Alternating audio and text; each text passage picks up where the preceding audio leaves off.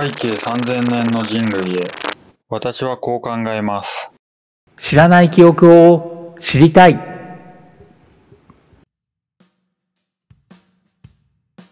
皆さんこんにちは。背景3000年の人類へのあっちゃんです。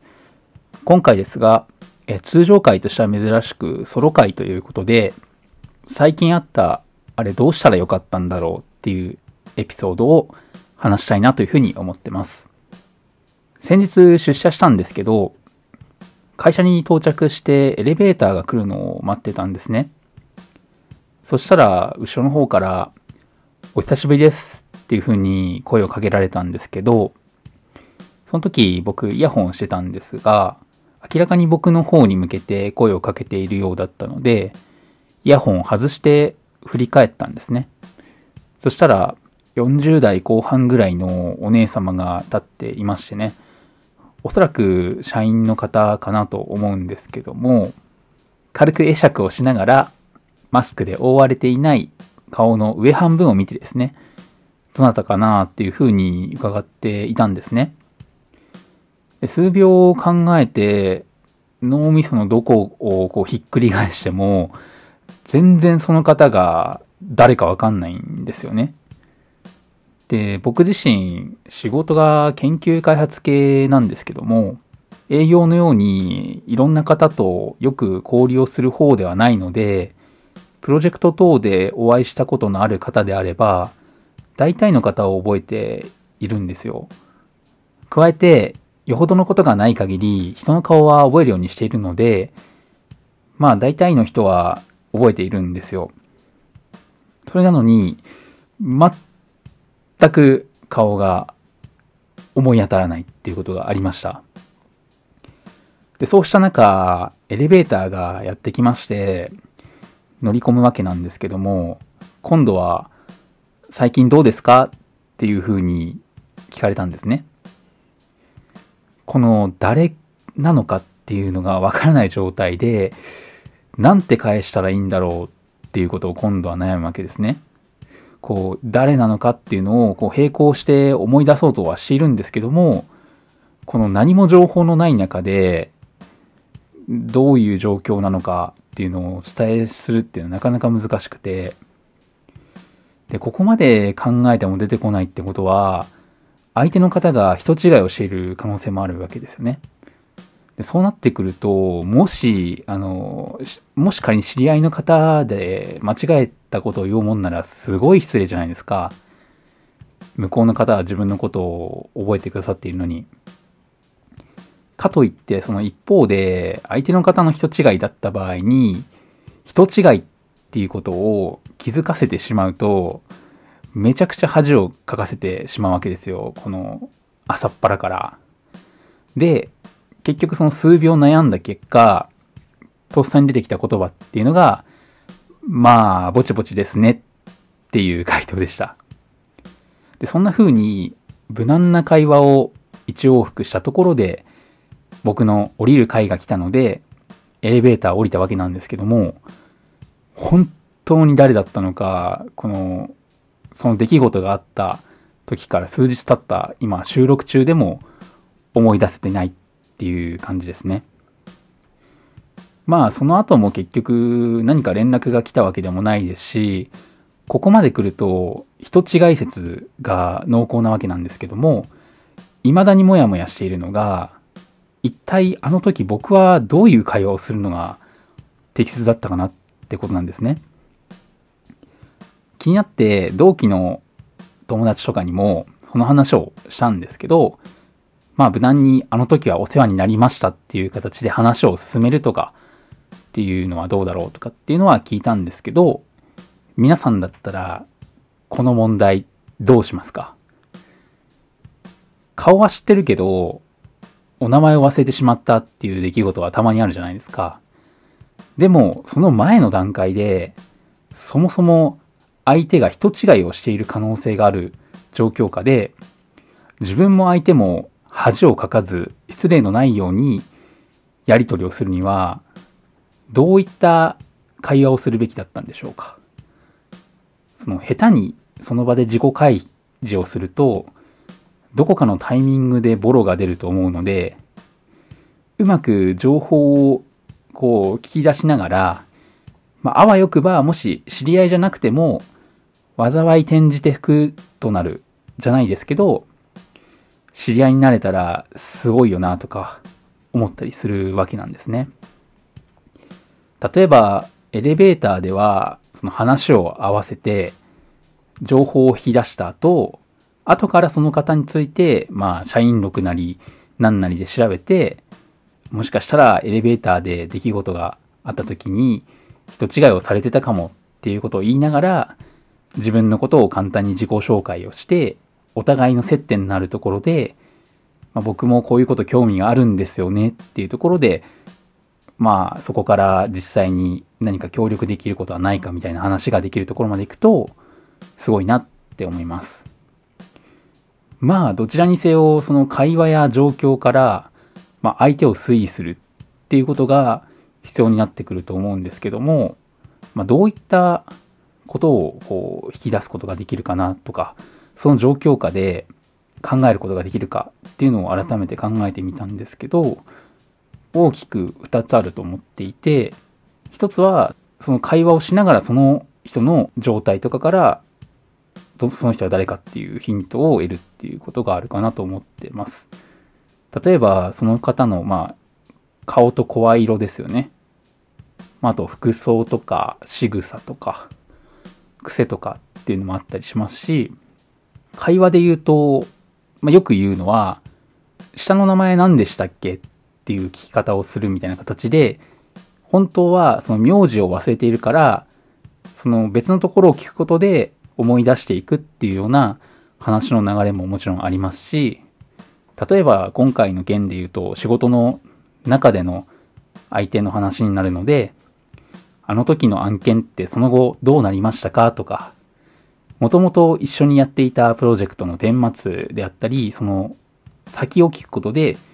何のプロジェクトで関係したかっていうところを引き出して思い出すっていうやり方もありますし、今ってどちらの部署にいらっしゃるんでしたっけ？みたいな形で聞いてみるっていうのもあるのかなと思ってます。でも、よくよくこのさっきのエピソードの話を考えてみると、相手の方も、あの、最近どうですかっていう聞き方をしてたっていうことは、相手も結構こう自己紹介をしてなかったというか、自己開示されてなかったんだなっていうことに気づきました。で、今はまあ会話からのヒントですけど、まあ、状況からのヒントっていうのも一つあるかなと思ってます。まあ、どういうことかというと、少なくとも自分が降りるフロアっていうのが分かってますし、自分の方が先に降りるということが分かっているので、自分より上の階にあるフロアにはどういった部署が入っていて、そこの部署と自分が以前関わったことがあるプロジェクトを持つ部署はどこだろうっていうところで、プロジェクトチームであったり、部署を割り出しつつ、関連する方はいないかっていうのを探っていくっていうやり方も一つあるかなと思います。まあ、今の話をしていく中で、なんかまるで探偵が現場で行う推理のようなことをこうどんどん述べていってたわけなんですけども、残念ながらこれら考えてみたんですけど、僕がその話した女性の方っていうのは誰だったのかっていうのは結局突き止められませんでした。ここまでは知らない人が本当に知らない人なのか、実は知っている人をド忘れしていただけなのかっていう話だったんですけど、未来ではどのようになっているんでしょうかこのように相手のことを全く知らないっていう状況っていうのは今後も起こり続けるんでしょうか？僕個人として思うのは、どんどん世代が移り変わっていく中で、全く知らないっていう状況が少なくなっていくんじゃないかなというふうに思っています。もしかしたら、遠い未来の人からすると、相手の記憶を忘れるっていうことであったり、自分で思い出すっていう行為って、昔話でしか聞いたことのない変な話になってるかなっていうふうにも思っているんですよね。どういうことかというと、外付けのハードディスクのように、記憶が外にも書き込まれていたり、外から接続されるようになるので、基本的な記憶、情報っていうものを知っている状態から出会いっていうものがスタートするっていうのが、どんな状況においてもスタンダードになるのかなと思ったりしています。そうなると、全く知らないっていう状況っていうのは減るのかなというふうに思っています。最近の例で分かりやすい例だと、昔の恋愛とマッチングアプリでの恋愛っていうところがあるのかなというふうに思っています。昔の恋愛は相手の知識が全くない状態から、例えば友人の紹介とかもありますけども、ほぼ知識がゼロの状態から相手のことをどんどん知っていくというような形で恋愛が進んでいくっていうのが一般的でしたが、最近の恋愛っていうのは、例えばマッチングアプリとかで言うと、ある程度相手のプロフィールとかを知った上で、その人に対しての興味があり、実際にお会いしても、こういった共通知識があるんだよねってところも含めて進んでいく恋愛になっているのかなというふうに思っています。こういったように、プロフィールが開示された状態から出会いっていうものがスタートしていくことが増えていくんじゃないかなというふうに思っています。先ほどのエピソードの例で言うと、社員録であったり、その人の見た目や声っていう情報っていうものが、スマートグラフとか、あとはゲームのソフトウェアにインストールされているっていうような形になっているように、会った瞬間にその人の情報っていうものが脳に流れてくるみたいな状況が起こり得てくるっていうのが当たり前になっていくので、全く情報を持ち得ずに人と話すっていうことの方が珍しくなっていくっていうような感じのことになると思っています。そういった中で記憶装置の力に借りる世界っていうものが当たり前になっていくとどうなっていくんでしょうか？一つは自分で記憶することの価値っていうのは実は下がると思われがちですけども僕は高まるんじゃないかなというふうに思っています。記憶装置が使えない状況下でも相手を記憶しているっていうことが相手を大切にしているっていうことのアピールになり得るので、これまでの恋愛映画とかでは、記憶が失われて取り戻すようなエピソードっていうのは結構あったと思うんですけど、逆に記憶を失っていないことに感動するっていうようなストーリーも出てくるかもしれないです。例えば、僕は外付けの記憶がなくても君のことを覚えているよっていうようなセリフでときめくような未来も来るのかもしれません。そんな未来が来るのであれば、やっぱり、なおさら人を記憶するっていうことが重要になってくると思うんですよね。では、どうやって人を覚えていけばいいんでしょうか人を覚えるコツとか、覚えられるコツって、よくネットとか動画とかでも紹介されていますが、皆さんはどういった形で人のことを覚えていますか？先日コラボをした際にもお話をしたんですけど、その中では自己紹介の話をしていて、皆さんに受けがいいとか皆さんが知っているような自己紹介をすることで接点が見つかるっていう話もあったんですけども、やっぱり人を覚えてもらう時には、自分の自己開示とか行動っていうものがどういったものが多かったかなっていうのを振り返りつつ、自分の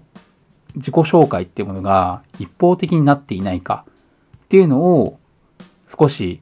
考えてみる必要もあるのかなというふうに思っています。そういった形で何かしら一方的な自己開示ではなくてインタラクティブなコミュニケーションを取りながらしていればやっぱり覚えてもらいやすくなるし記憶に残る人になるのかなというふうに思っています。具体的には自分の自己紹介をしながら、その一方的に自己紹介を喋るだけではなくて、自己紹介をしつつも、聞いてくれてる人とのコミュニケーションをとって、相手との共通点を見つけながら話を進めるっていうところが一つあるかなと思いますし、あとは、その人と話している時間っていうものが楽しくなるように、自己紹介もそうですけど、その人と何かしらこう作業であったり、出かけるっていうことに対してコミットしていくっていうのが一つあるのかなと思ってます。やっぱりそういうことをしてくれてる人っていうのは結構僕も覚えていてですね。まあお世話になった方っていうのはすごく記憶にも残りますし、この人と一緒にいたら楽しいなっっていうのは、やっぱり記憶に残っていくので、まあ、そういった時間が楽しくなるっていうところも一つ大事な要素なのかなというふうに個人的には思ったりしています。結局その人に覚えてもらったり、まあ覚えるっていうのには、僕個人の意見としては、まあ、その人のキャラクターよりもおそらくその人と自分の接点っていうところに着目をしたりとか、その人と過ごして楽しかった時間があった時にちゃんとそれを覚えておくっていうところが、その人を覚えておくことにつながったり、人に覚えてもらうものにつながるのかなというふうに思ってます。皆さんも実感があるかもしれませんが、この2、3年間のコロナ禍において、その前は知り合いであったり、一定期間の間、飲み会に行ったりとか遊びに行くっていう人がいたんですが、この2年の間で全く付き合いがなくなって、もともと付き合いが深かった人だけが今も連絡を取り合っていて、まあ、関係が煮詰まっているみたいなことがあるのかなと思うんですけども、こういった相手とのその共通点みたいなところであったりとか、まあ、楽しかった時間をちゃんと覚えているっていうことが、その失われた人間関係っていうものを、ま取り戻すところにつながってくるのかなと、個人的には思ったりしてます。加えて、そういった記憶っていうものが今後未来でどんどんどんどん外付け化されていくかもしれませんけど、ちゃんと相手との関係性であったりっていうところを覚えていくっていうところが相手にとって記憶したいと思えてもらえる人につながるかなと思います。僕個人としてもやっぱり記憶したいと思ってもらえる人になりたいなと思うので、こういったところを意識したいなっていうのは個人的に思います。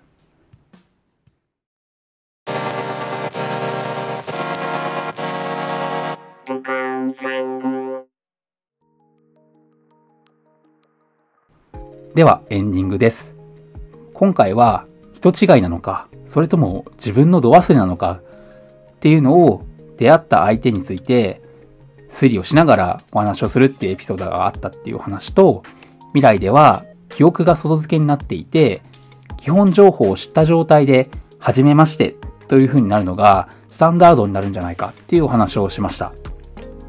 やっぱり僕個人としても人との付き合いの中で一方的な自己開示になってないかとか、そういったところを振り返るいい機会になったのかなというふうに思いました。番組ではお便りと感想を募集しています。エピソードの概要欄と Twitter のハッシュタグ等々からぜひお便り、感想等いただければと思います。Google フォームでも回答を受け付けておりますので、もしよろしければご回答ください。いただいているお便り、感想は読ませていただいております。ご紹介等はしばらくお待ちください。また番組ではコラボやゲストも募集しています。番組に出てくださる方、番組出てくれっていうような声がありましたら、ぜひ Twitter の DM までご連絡ください。では、今回はこの辺にしたいと思います。現在人の皆さんも、未来人の皆さんも、また次回お会いしましょう。さよなら。